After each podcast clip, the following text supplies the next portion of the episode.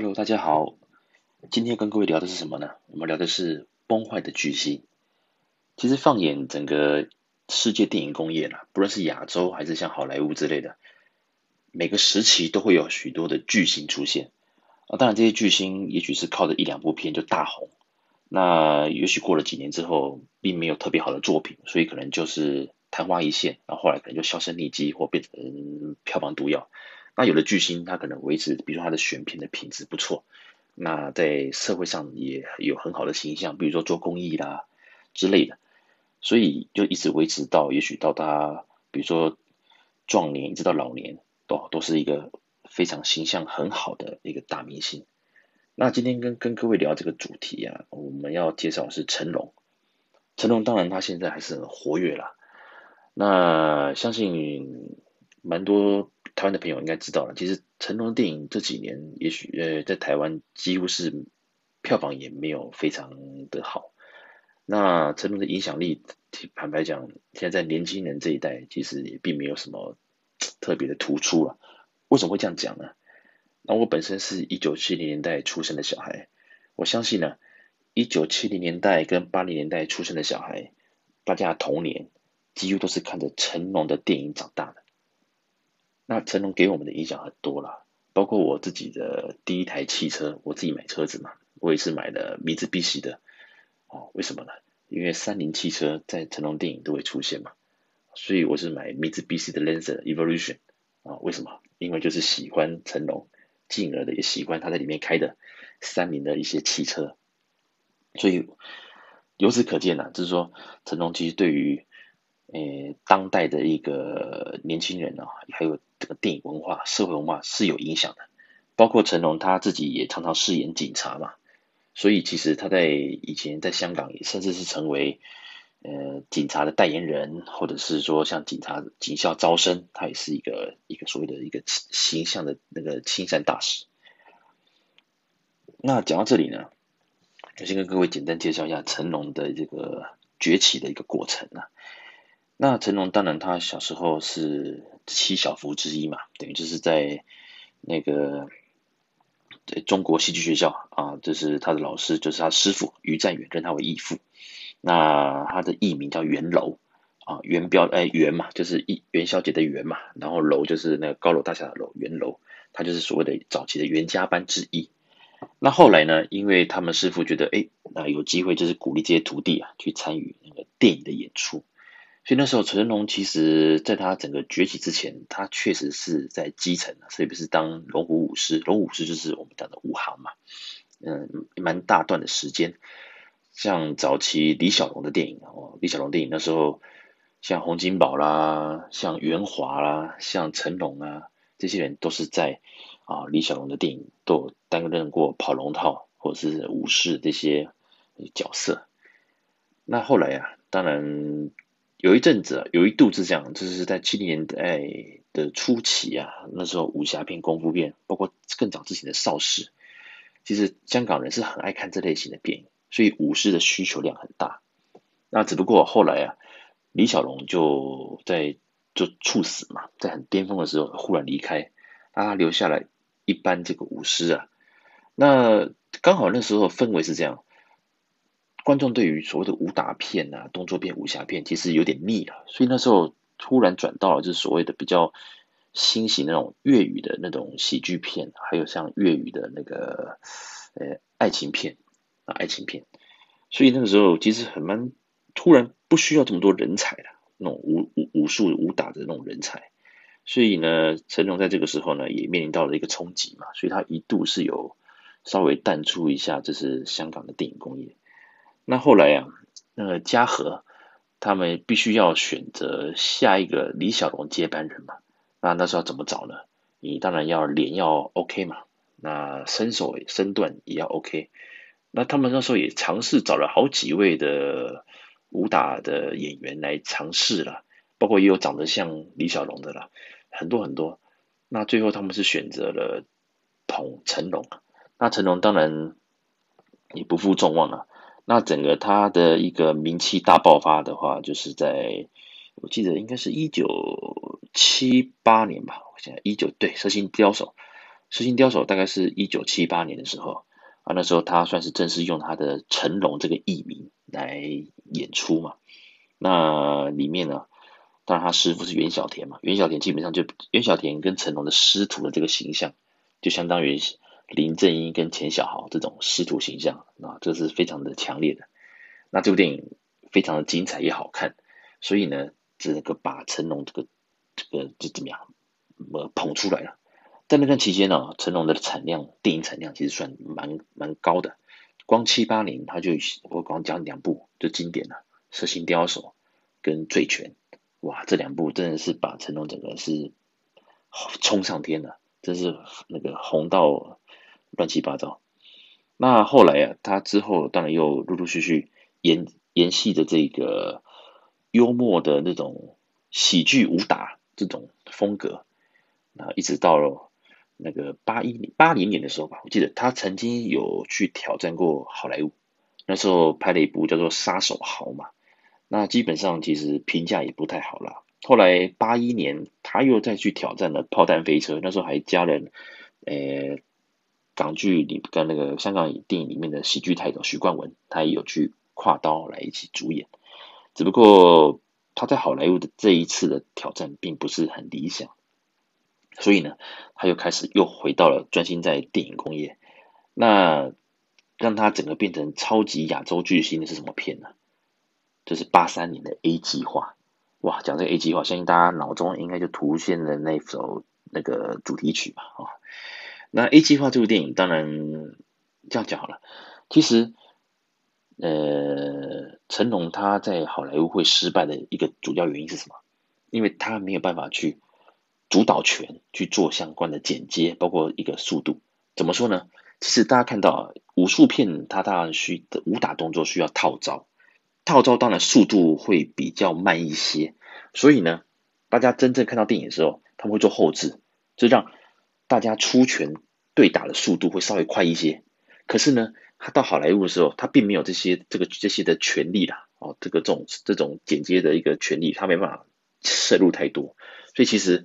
好莱坞会觉得说，哎，成龙的这一套打斗这一套套招不够熟，不够阳刚啊，像他们喜欢什么？像自己成龙也有讲啊，他们说外国人喜欢看什么？像比如说 James Bond，一两拳就把对方打倒，那。这种香港式、这种幽默式、这种套招，坦白讲，像早期的电影，像《醉拳》，还是像还是像《蛇形刁手》，刚讲到了。其实大家如果有印象的话，虽然我们看最后的哦，比如说成龙跟最后的呃那个坏人做一个决战，很精彩的，可是坦白讲，也打了可能五分钟、六分钟都有。那这对于习惯快节奏这种呃动作片的话，其实在好莱坞的话是比较吃亏的。那这一点其实成龙也吸取到了教训，所以他后来回到香港之后，当然在对于整个武打的节奏就会加快许多。当然他还是会利用，比如手边的道具做所谓的那种他成龙式的那种诶那个动作片的桥段嘛。可是其实过多的这种套招之类的，他其实就改善了很多了。那刚讲到八三年的 A 计划。让让他整个的一个气势啊，哇，整个是拉到拉到顶点了。包括他也开创了，就是在呃片尾的时候哦，上那个工作人员字幕的时候，他会放上了那个拍摄花絮或者是 NG 画面。更不用讲，像 A 计划，它中间有一段大这个他从那个钟楼掉下来的时候，其实大家这个应该许多朋友都知道了，那是一镜到底啊，是不能够 NG 的。那成龙他整个摔下来之后，据说了，好像角度并不是他们设定要的，所以成龙在摔下之后，其实好像的脊椎什么就已经受伤了。可是呢，他必须忍着爬起来，包括像元彪后来有跑过去嘛，我把他那个台词都把它讲完，哦，讲完咔了之后，所有人才冲上去，哦，把那个成龙赶快送送医急救。从这边就看出来，坦白讲，其实成龙真的是对于电影很执着。那许多动作他也会自己上阵，那当然了，他虽然那个时候就是强调不用替身，不过晚期的时候他自己是有承认的，像他有有有有有有是有动用到一些像钱嘉乐啦，或者像台湾的柯受良，当时有些动作或者是飞车，他还是需要一些更专业的一些替身来帮忙那个处理。当然，这是电影工业的一个结构啦，我们并不会这样子啊特别去苛刻它。那总之，整个 A 计划大成功之后啊，会发现，哎，这种时，呃，不要说古装了，你稍微就是偏时时，哎，你时代新一点的，就是说，呃，民国初年。哦，这种剧情的话，哎，反而是也是一个相当不错的一个一个一个一个背景啊。那 A 计划大成功之后，接下来他开始啊，那个洪金宝，因为他那时候也出来了，而且洪金宝当时的他自己有个洪家班嘛。那早期其实成龙也是算在洪家班里面的一员。那这个后面会提到洪金宝跟成龙的这个整个的大哥特性的不同，这个我待会做一个说明。总之呢。洪金宝就是带着一票袁家班的啊，当然就是大家弄了一个呃福星系列嘛，福星系，然后福星系列大概就是哇，这个就是很经典了，啊。那福星系列的话，当然一开始是所谓的奇谋妙计五福星嘛，当然还有之后的那个福星高照跟夏日福星。那基本上这个角色，呃，成龙虽然在里面他的戏份比较没那么多，可是基本上慢慢慢可以。感觉到他整个就是时装动作片的一个雏形就开始流行了，而且时装动作片也是可以加上一些幽默的元素嘛，所以呢，福星系列呢也让他有一个不一样的一个武打的演绎方式。当然之后八四年最厉害当然就是快餐车嘛，快餐车但就是他们诶元彪、洪金宝、成龙啊那个三兄弟，那也拉到了那个欧洲去拍外景嘛。这边来跟各位讲一个一个小花絮，好，一个一个一个一个小尝试好了。港片第一部去欧洲拍外景的是哪部电影？各位知道吗？就是李小龙的《猛龙过江》。李小龙的《猛龙过江》这部片当然就是呃讲那个阿龙，他是去欧洲去意大利帮忙处理那个。嗯，当地这个朋友他们女儿开的餐馆的一些事情，帮他去排解纠纷，这我就不赘述了。那基本上《猛龙过江》就是港片第一次到欧洲出外景的一个一个实例啦，一个电影啊，跟各位分享一下这个小故事。OK，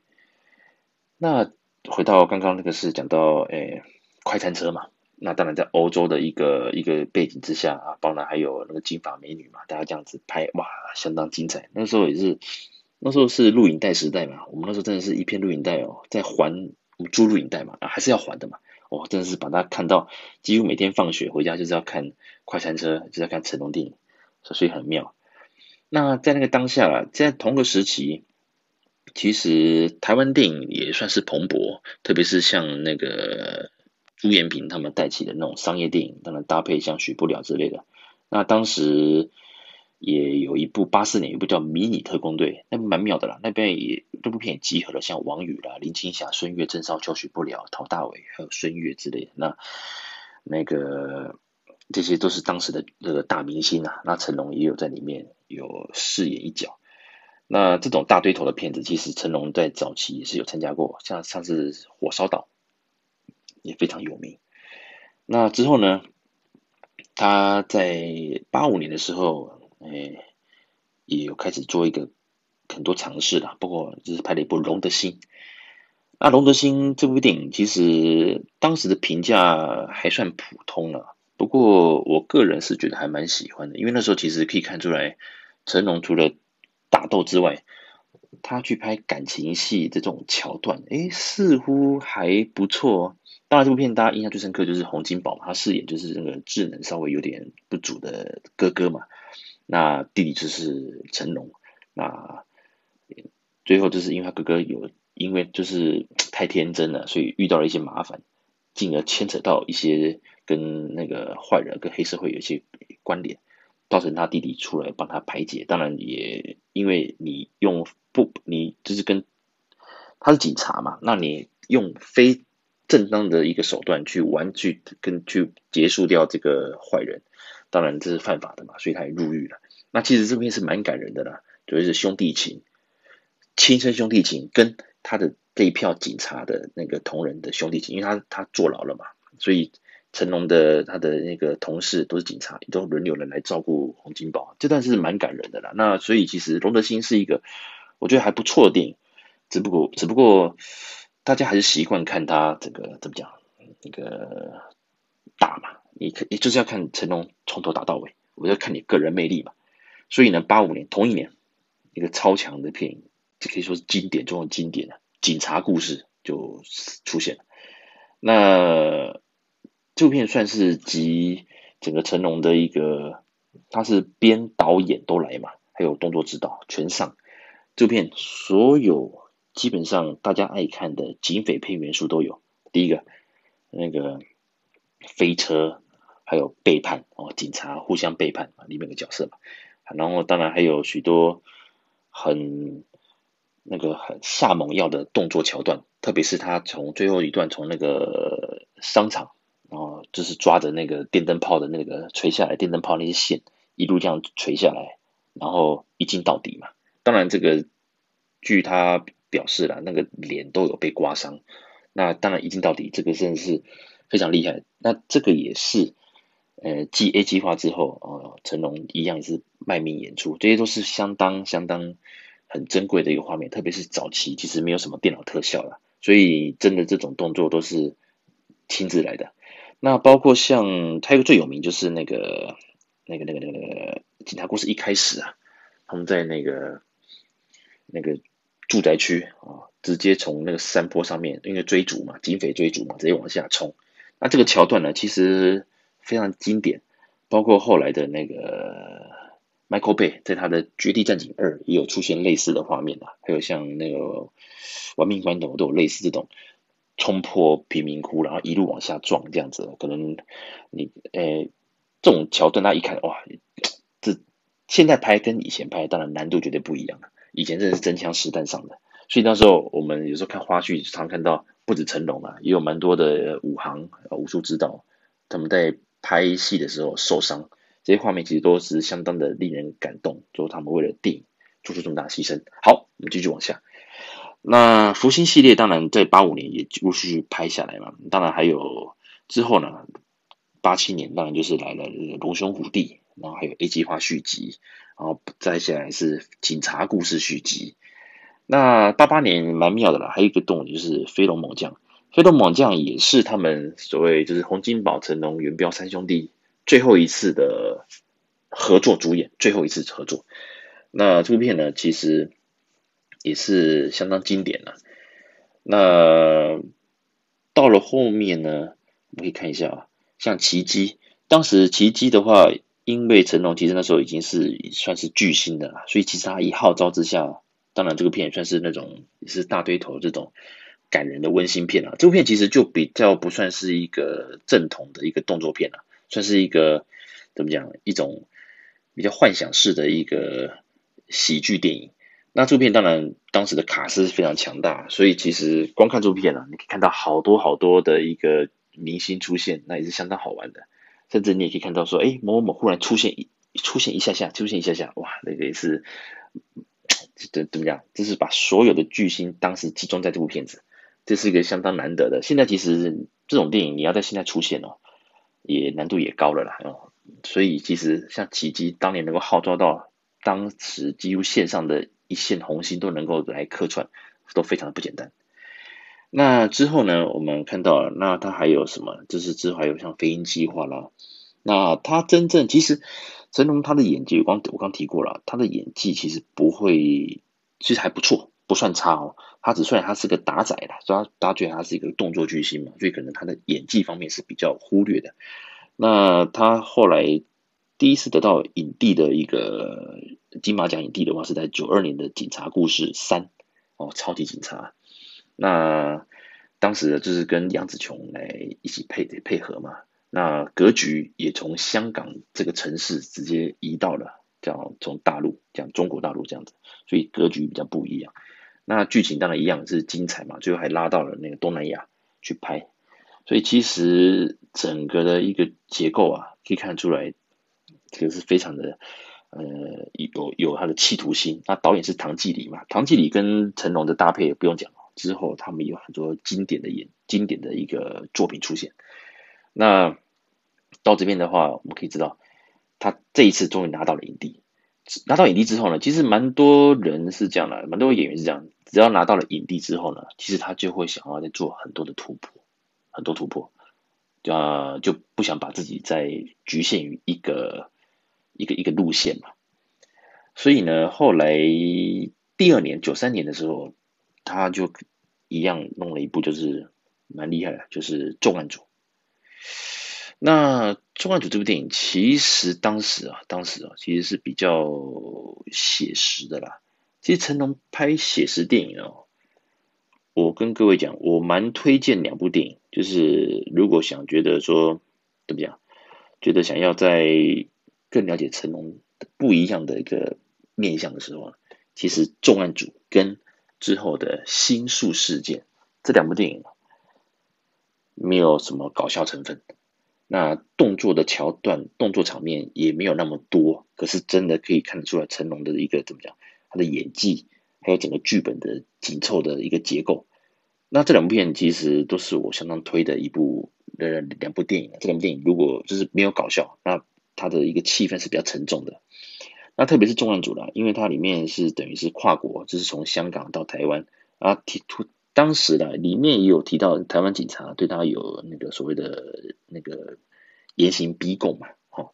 当然这个剧情就我就不赘述了。所以当时是有一些有一些争议啦，所以听说了，就是后来我们看到版本是有把台湾警察比较呃灰色的一个部分有做一些处理，有就是剪掉。那同一年，他也尝试了做《城市猎人》，这是他改编漫画的嘛，就是那个孟波以爱与聊。那当时我们国内翻译就是叫孟波嘛。那反应倒是还普通啊，因为这部片怎么讲？他放他想放着放着演，可是又没有那么，我说不出来。我其实个人，我们那个那个是蛮多朋友，大家都觉得是《城市猎人》这部片并没有。到那么精彩了，那我们会想看。当然，你看，没王祖贤、邱淑贞都到啊，当然还有当时还有台湾的温翠萍嘛。那你要看帅哥，还有黎明，所以帅那个英雄啊，帅哥美女都到。那基本上再加上《城市猎人》这个这个这四个大字，我们当然还是会去捧场了。只不过会觉得说，似乎没有那么的经典了啊。当然最后呃。他这《城市猎人》当然算是还 OK 啦。那之后，他让他整个第二第二高峰是什么？就是《红番区》。《红番区》这部电影是九五年的，那当时是跟梅艳芳一起主演，那是在在美国拍的。那《红番区》基本上一样也是下猛药。那他也是一个警察，不过警察身份在美国是没什么重要的，是没什么派上用场嘛。当然是去。哦，去去美国，然后处理，就是因为这个超市啊，有时候黑社会什么来找麻烦，他就把它处理掉了。那这这边的，这片来讲是相当精彩的。那当时也可以看出来，那个成龙想要再回到好莱坞这种企图心。那包括《霹雳火》，包括之后的《警察故事》第四集，还有一个好人，这一片都会有个共同点，第一都是那什么呢？都是到跨国去拍外景。所以我们可以看得到，他已经脱离了那种纯粹港产片的这种格局，就是以前早期拍电影，包括警察故事，它都是针对我们日常生活、我们这个社会所发生的一些状况，一些我们会亲身经历的。后来的电影，它当然格局变大了，变成跨国嘛，哦，国际哦，国际化了，所以它它的一个那个呃企图心是有的。那。像包括像我是谁好了，我是谁这部电影是他跟陈木陈木胜是导演嘛，那这边的格局也是相当哦，当然也是拉到了那个那个鹿特丹，所以呢，这部电影当然里面主角他是找了那个三本未来日本人嘛，还有一个叫做那个法拉美穗，那基本上这部电影也是一样，他们其实是用英文发音的，英文发音的，哦，所以其实后来他同一年。他去正式加入了好莱坞，他就演了《尖峰时刻》。那《尖峰时刻》这部电影，其实对我们熟悉成龙的老影迷来讲，《尖峰时刻》算普通，并不是那么的，诶，怎么讲，称得上经典，只能算是一个，诶，不错的一电影。可是呢，他这几套不能说老套了，因为其实坦白讲，我们看久了成龙电影。它有一些固定的桥段。那可是这些桥段，它全部收集起来放在巅峰时刻，再搭配那个另外一个伙伴，这种呃一搭一唱这种扮演，特别是是文化冲击嘛，呃一个一个亚洲人啊，一个黑人这样子，所以蛮多的一个桥段跟这个喜感，诶，反而让他整个这次又重回好莱坞挑战的时候，哇，整个大红，所以呢，怎么讲，这也是一个相当有趣的一个现象啊，就是说。他当年用杀手好跟炮弹飞车想要打进好莱坞的时候，因为当时的一个观众喜好啊，让他的所谓的喜剧式那个幽默式的武打并没有那么的成功。这一次他选择了用巅峰时刻打回去，而且是他怎么样，等于结合了像警察故事这种很快节奏的武打，再搭配像那个呃那种。呃，文化差异这种诶好笑的地方，所以让观众觉得，诶 Jackie Chan，诶这不错呢，蛮好玩的呢。这种，所以他在好莱坞甚至全球票房都很不错。那之后呢，呃，他整个的一个在好莱坞做起来之后，他有一段时间其实是在 focus 在好莱坞的部分，包括之后后来也拍的像《西域威龙》啊，然后《尖峰时刻》也拍了三集嘛，还有《皇家威龙》嘛。呃，没有。那后来坦白讲，他一直到了零四年的那个《环游世界八十天》啊，那部片其实也是一个大片子了。不过后来我自己有看，我那时候也是租那个 DVD 回来看，后来觉得诶，蛮怪的。坦白讲，真的蛮怪的。你这个熟悉的剧情，可是你是换成一个人这种组合，那成龙本身就是演那个像仆人的那个那个角色了，那是帮那个比较迷糊的老板，啊就帮他化解的危机。可是这部片其并没有特别去怎么讲，呃，凸显成龙的一个优点呢，反而觉得很突兀，一切都很突兀。当然里面有很多大牌，包括像吴彦祖啊、莫文蔚都来帮忙，可是就是很突兀。当然本身饰演他老板的那个外国人，那个他的一个张力可能也不太够，所以你的风采很奇怪。你因为成龙他的角色。并不是说可以是成为主角的那种角色哦，我我讲以前小说里面，所以当我们用以前看小说的一个既有的概念再去看这部电影的时候，会觉得不伦不类哦，这是我这是我我的一个心得了。那这部片其实算是呃没那么成功。那后来他决定就是把整个的一个重心再拉回到了亚洲市场嘛，所以后来他拍了零四年，是我个人觉得。我个人呢，我觉得他最后算是在，呃，在我认为他应该是倒数第二部好看了。怎么说呢？新警察故事之后，新警察故事当然他跟陈家驹这个角色是脱离的嘛，等于又另外为了就是为了这部电影再次拍了一个新的警察故事。那导演一样是那个陈木胜，然后就是我是谁那个导演。那这边当然厉害了，里面当然呃谢霆锋啊、吴彦祖、杨采妮，当时的一些相当不错的演员都有出现，那也确实非常受好评，大家觉得哎，那个正义感从正义感满满的那个成龙回来了啊，那个警察成龙回来了。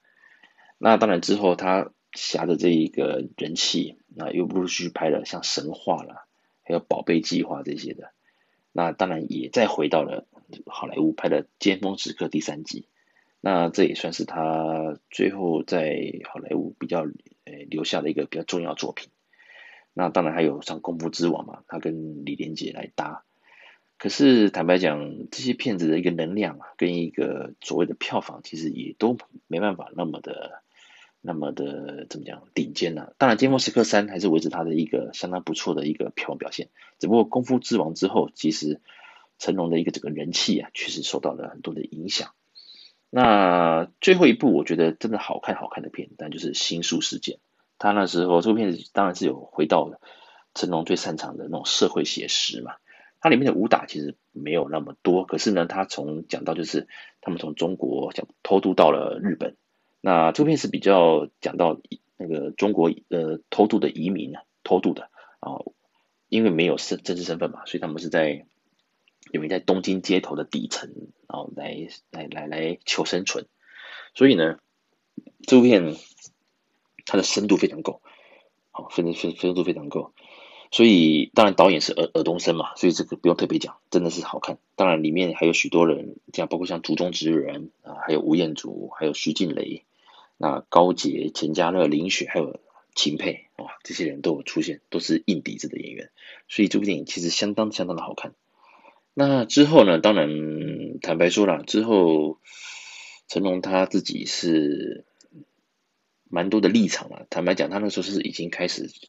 以中国的一个政治中心来为主了，所以他的蛮多的发言确实啊，确实是有一些让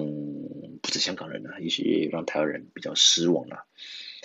那最后一个，他整个大卖座电影，那就是《功夫梦》嘛，那好莱坞《功夫梦》就是所谓的小子难缠，当年是小子难缠，他后来重拍类似的桥段，啊，只不过那个男主角小男孩变成了那个威尔史密斯的儿子嘛。那这部片也是相当的受好评啊。那之后，坦白说，成龙后来他也出了蛮多大片的，包括像《大兵小将》啊，那像《十二生肖》啦，或者是像《警察故事二零一三》，哇，这个月这部片也是蛮妙的。那这些我就不特别特不特别提了。只不过大家可以知道，其实，在最后的在从两千呃从二零一零年之后，坦白讲，成龙在整个的一个社会形象。是有些改变的，应该这样讲了。他其实，在当红的时候，他被称为亚洲之光，其实也不为过啦。就是在巅峰时刻，整个大受欢迎的时候，他确实是不止亚洲，他在整个世界影坛确实有他的一个话语权，有他的一个指标的一个一个指标性。那你碰到了政治啦，其实很多事情是这样啦。嗯，不止亚洲了，很多地方，包括看美国，你如果一个艺人，一个一个演员，然后一个歌手也是啦，你如果碰到了政治啊，就会比较敏感了，因为你会触动到很多人的一个地雷嘛，他不想面对那一派。比如像美国，它就是共和党跟民主党最大嘛，那有些家庭就是这是支持共和党，有些家庭支持民主党。那如果今天可能有些什么话题什么的，哇，他就一分为二。不过像台湾啊，台湾其实这几年一样，常年存在所谓的蓝绿对决嘛，啊，呃，蓝色上是国民党啊，绿色是民进党，当然我们还有其他的党派，只不过通常都会一分为二，啊，比如说比较偏向啊国民党这种中心思想的叫做泛蓝，那比较偏向民民呃民进党这方面的中心思想叫做泛绿，其实这是蛮比较。台湾的目前的一个政治的乱象啦，那那这个就就太复杂，我就不特别多说。那回顾到一个我们今天讲的重点，成龙，听我这样前面介绍，诶，成龙其实还不错啊，他到底做什么状况，怎么忽然变成一个怎么讲？好像在整个电影、整个话语权还是整个一个能力，就是大家提到成龙会讲，哼，成龙，哎。就是忽然好像从一个英雄、一个偶像变成一个很普通的一个过气演员。我讲真的，这种感觉在台湾很强烈。来，第一个，他私生活的状况嘛，坦白讲，他确实以前就是花名在外嘛，所以有很多的那种传说啦什么之类的哦，他都有诶，这包括他都会跟喜欢跟他同居的那个女演员啊、哦、有一些传闻嘛。那当然最有名就是他跟那个那个什么。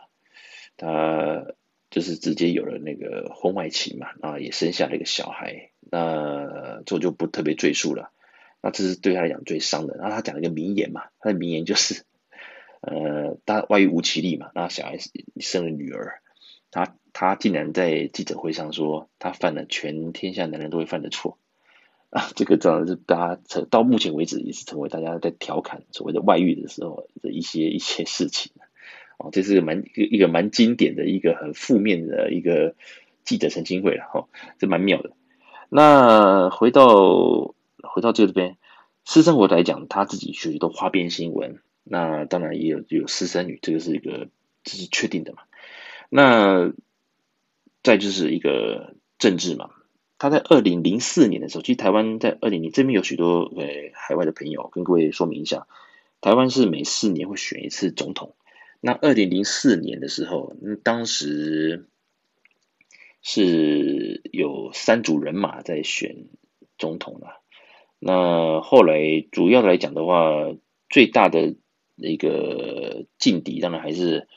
呃现任当时的现任总统呃陈水扁跟吕秀莲的组合来对抗连战，还有那个那个宋楚瑜的这个组合。这两个组合其实都是因为都有彼此的一个支持率，是很拉锯。那在投票的前一天呢、就是三月十九号，当时在整个在造势的时候，要游街的时候，那忽然发生了就是枪击案件，所以就是有人对总统车队开枪嘛。那当时当然总统就紧急送医之类。那当然这个，嗯，我们不敢说这是有什么操作啦，只是说这是一个意外还是一个怎么样。那总之，这个东西也确实让怎么讲，对手阵营，就是国民党那边非常的气愤，认为说投票结果也反映出这一个事情是有影响到的。好，OK，那我讲到这边就好。那成龙其实那时候他对于这个事情，就是他对于台湾的选举很不以为然。其实他之后的发言都有类似的，他总觉得就是他觉得这个是一个天大笑话啊，觉得这是天大笑话。当时当然惹毛了许多。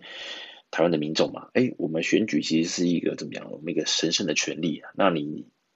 你只是一个诶台湾女婿，因为毕竟他老婆林凤娇是台湾人嘛。啊，你一个台湾女婿啊，对我们的选举神圣的选举讲出这种评论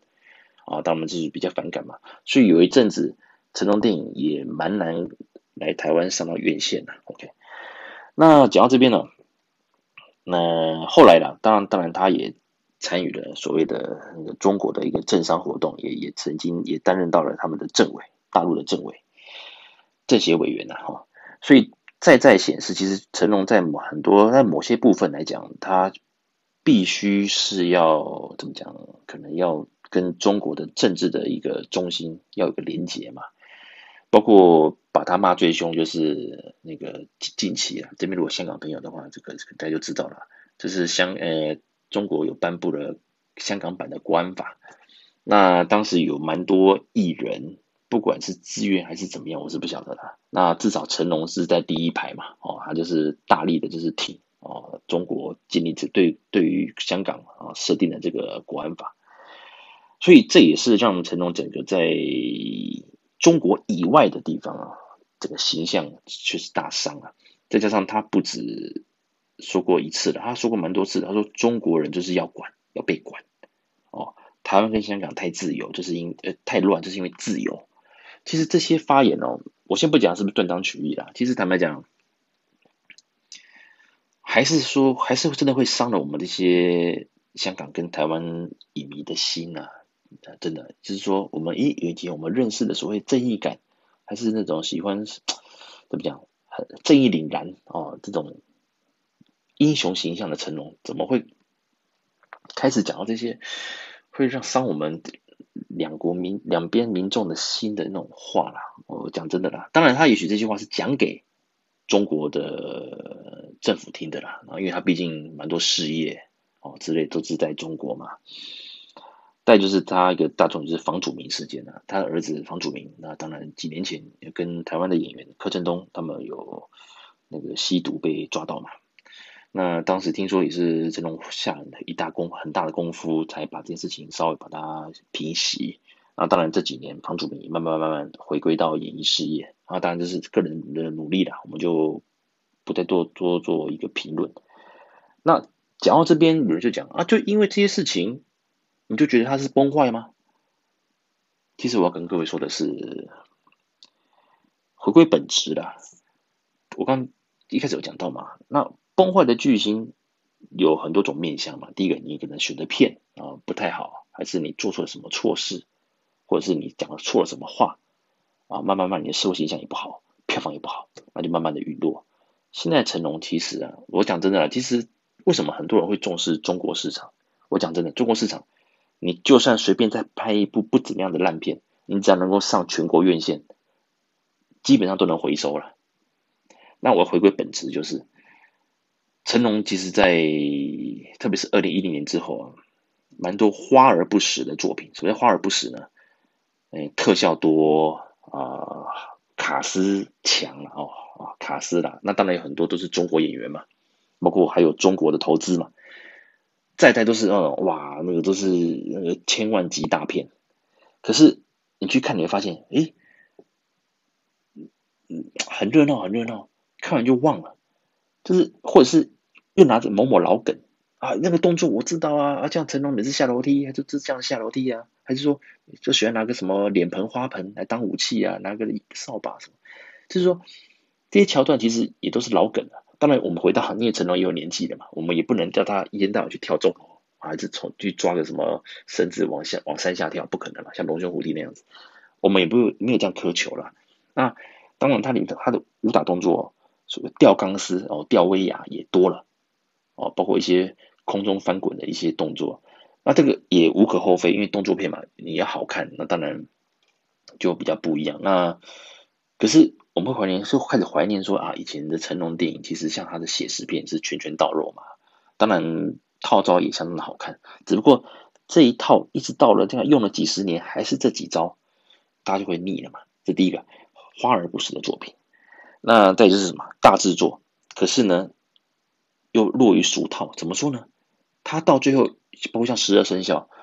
还有这些电影，他们都是会强调所谓的那种大中华主义啦，大中华主义。那在某个情况之下，你会觉得说，好像是拍一种样板电影哦，这种样板片，给那个来宣示他的一个政治正确嘛。那所以在这边来讲的话，我讲一个回归一个，我们是影迷嘛，回归一个电影影迷的一个身份来讲呢，我先不管你什么政治立场，还是你什么讲错话，你儿子吸毒没关系。就是电影不好看嘛，就是电影不好看嘛。那我讲真的啊，后面的几部电影其实我都看不完了。哦，像那个呃，我真正看完了，其实我应该是看完了《功夫梦》跟《十二生肖》之后，我大概就几乎看不完了。《警察故事》二零一三我看不完嘛，《天降雄狮》我看不完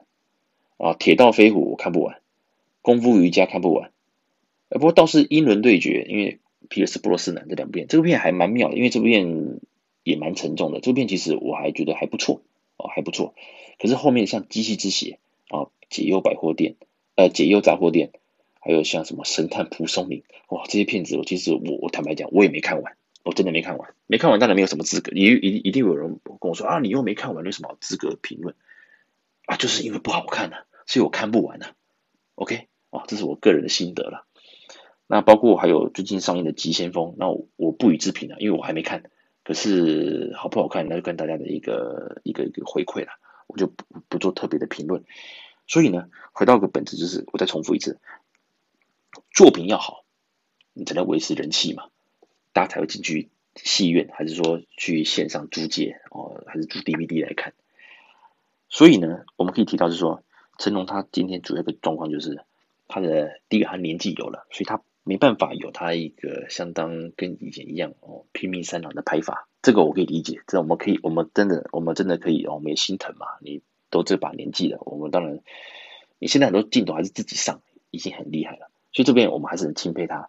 可是再就是你这作品，其实作品的结构还是要有啊，你一昧的就是靠着大制作、大成本啊，一堆中国演员，然后。哦，年轻人拼凑了这些片，可是往往就是热闹有余，精彩不足啊，这是我的一个实话了。那所以蛮多怎么讲？呃，你会觉得有点可惜的，就是说成龙是可以成为一个传奇的，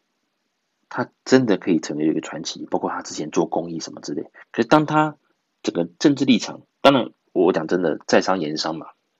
你必须还是要需要中国所谓的中国内地市场的这个，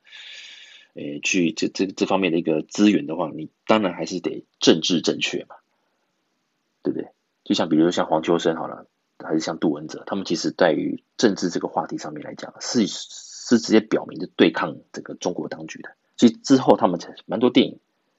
或者是他们的一个演艺工作的一个收入，确实受到了很大的影响，因为蛮多制片商、制片人也不太敢跟所谓的政治不正确的演员合作嘛，这是事实嘛。好，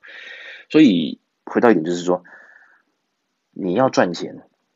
你要有商业市场，可是偏偏你怎么讲，你又可能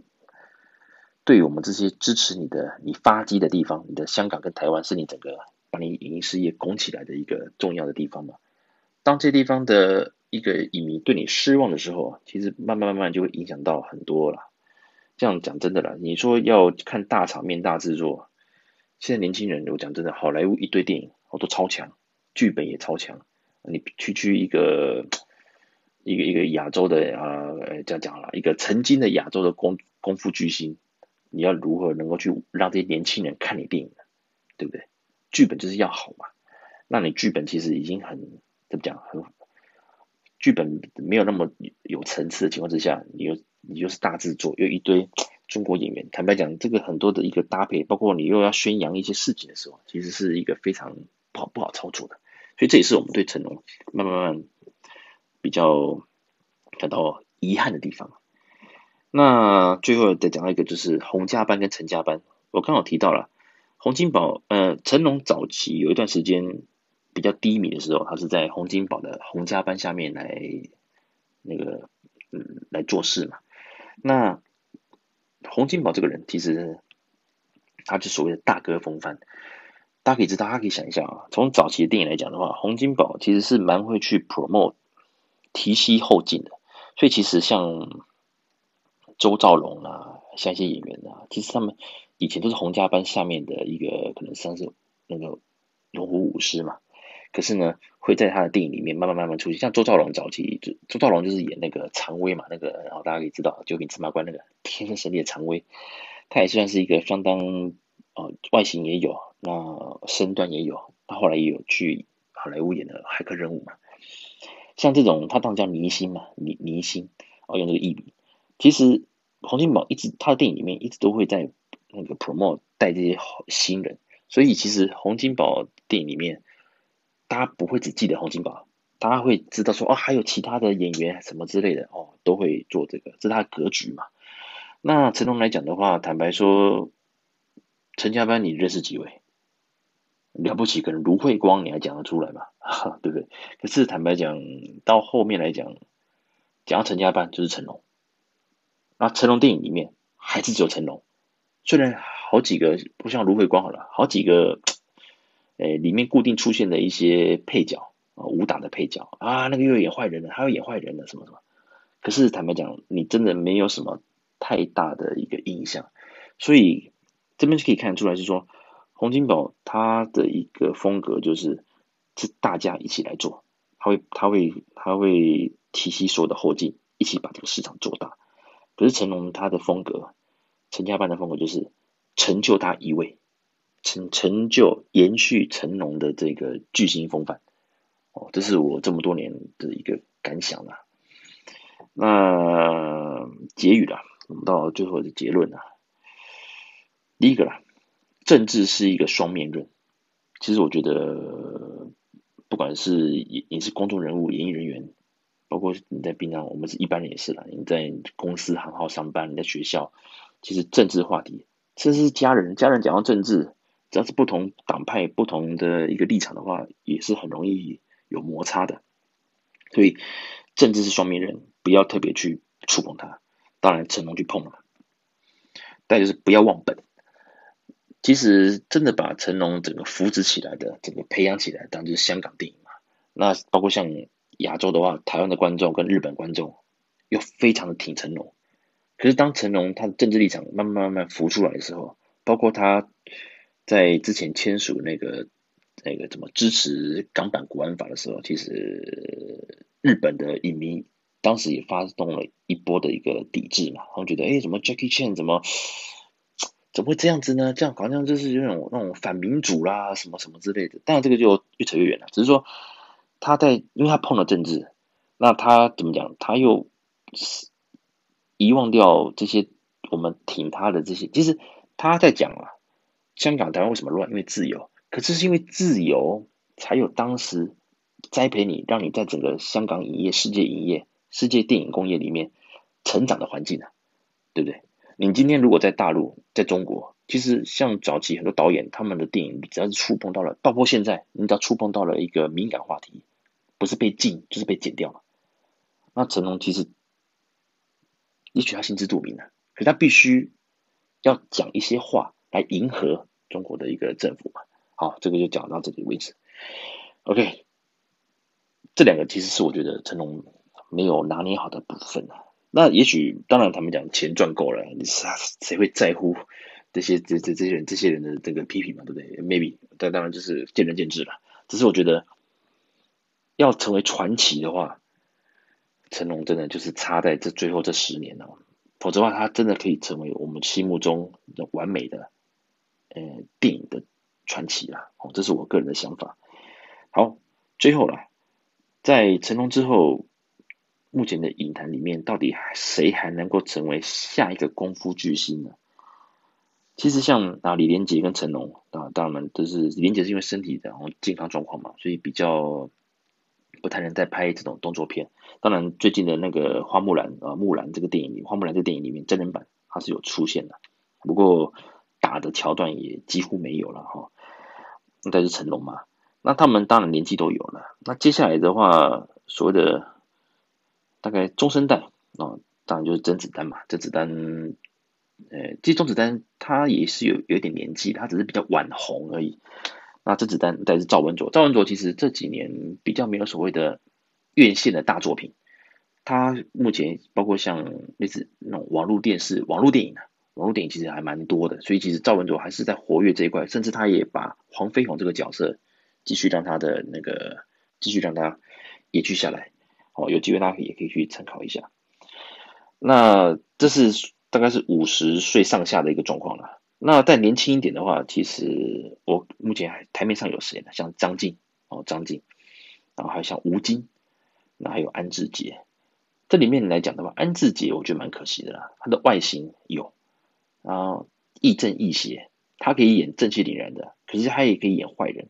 呃，演那种说卧底的背叛之类，呃，那个就是那个就是背叛的。那偏偏应该在讲，他没有遇到。适合他的角色，哦，这个是蛮可惜的。我他的演技我觉得不错的是从那个神探，是刘青云、杜琪峰作品，杜琪峰跟韦家辉作品嘛。那神探里面，他跟刘青云搭配，那他搭配影帝，他的演出并他的演出并不会特别的呃青涩，我觉得演技不错。那之后的一些武打，当然他也跟甄子丹也有搭配到，然后当然也有在呃新警察故事跟成龙有对打到，可是一直没有一个。真的让大家能够大红的一个角色出现，这就是这是个就是很像十几年前的甄子丹一样，哦，这少了一个关键的一个角色。那也许安志杰在等，属于他的叶问哦，这种角色也有可能的哈，祝福他，他还年轻。那张晋的话也算是早期就是在做那个替身嘛，在做武打。那后来是因为一代宗师啊，一代宗师演那个马三那个角色，那所以是也崛起了。那这几年也是有一些他独挑大梁的电影啊，包括就是那个跟叶问戏那个戏出同门的那个师出同门的那个咏春的那个师傅嘛，那也帮他拍了一个《张天志外传》，那是袁和平导演。袁和平导演他确实很欣赏张晋啊，所以我相信在未来这几年之内，也许张晋很快就会碰到一个真正属于他的一个原创角色。好，我我也祝福他。那接下来是吴京，吴京其实早期他跟洪金宝的搭配也很多嘛，那也拍了很多经典的电影，只不过当时以的话可能反派也居多了，包括在《杀破狼》里面，《杀破狼》他跟那个甄子丹在巷子里面对打，那个是经典中的经典的。那之后他在《夺帅》里面有在跟洪金宝那也是在做个做一个经典的打斗，这也是相当精彩的。有机会我们会针对吴京还还有再做一个系列说明啊。那吴京的话，当然他的地位已经不一样了，因为其实他后来拍的《战狼》嘛，自己也是哦，那个整个的地位大提升了，呵呵就是，诶、又回到所谓的这种诶、欸、大中国主义嘛，甚至是你还可以征服，还可以去去宇宙，然后救了救了地球，这是吴京的一个一格局啦，他是不一样的。那毕竟他中国人嘛，其实你要拍一个所谓样板电影，其实也也无所谓啦，无可厚非。只不过就整个的一个影响力来讲，我觉得在武打来讲，我个人认为啦，就是张晋是下一个相当有机会的。那安志杰也是差一个角色。那也有人讲，那彭于晏怎么样呢？那彭于晏坦白讲，其实他本身并不是武打底子出来嘛。那当然他也是加入了这次像洪金宝有提携他，所以他后来一些电影，包括像那个那个激战哦，还有那个像那个围城，彭于晏其实都有一些武打的一个表现。他早期的话，像他演太极的时候，就是那个冯德伦的太极了。那他里面是演不会武功的，所以其实那时候还没有展露现出他的一个武打的身段。让人比较那个耳目一新的就是他在他演黄飞鸿嘛。那那个新版的黄飞鸿确实哇，原来彭于晏这么能打。那只不过彭于晏我们看不太出来，他之后作品其实并没有 focus 在这一条路线了。所以其实，于是他本身的一个。呃，路线的设定，所以其实我并不认为他会朝向所谓的功夫片巨星这块去走。所以接下来以三十岁到四十岁，哦，五十之岁之前的话，我觉得张晋跟安志杰是还蛮有机会，就是成为所谓的港片，还是说港产片的这种。呃，当然这些也很难讲港产片的啦。现在就是，就是说接下来的一个中国哦，这个华人的武打的巨星来讲的话，我觉得张晋跟安志杰还是有机会的啊。OK，那今天聊这么多了，今天就是针对成龙他从他的全盛期到现在比较受人争议的一个地方，我今天简单做个说明。那接下来有机会啊，我会针对。一些有名的一些演员，那可能在做个一个分析的，这是比较所谓的崩坏的巨星系列了。好，OK，感谢各位的收听，我们下次见喽，拜拜。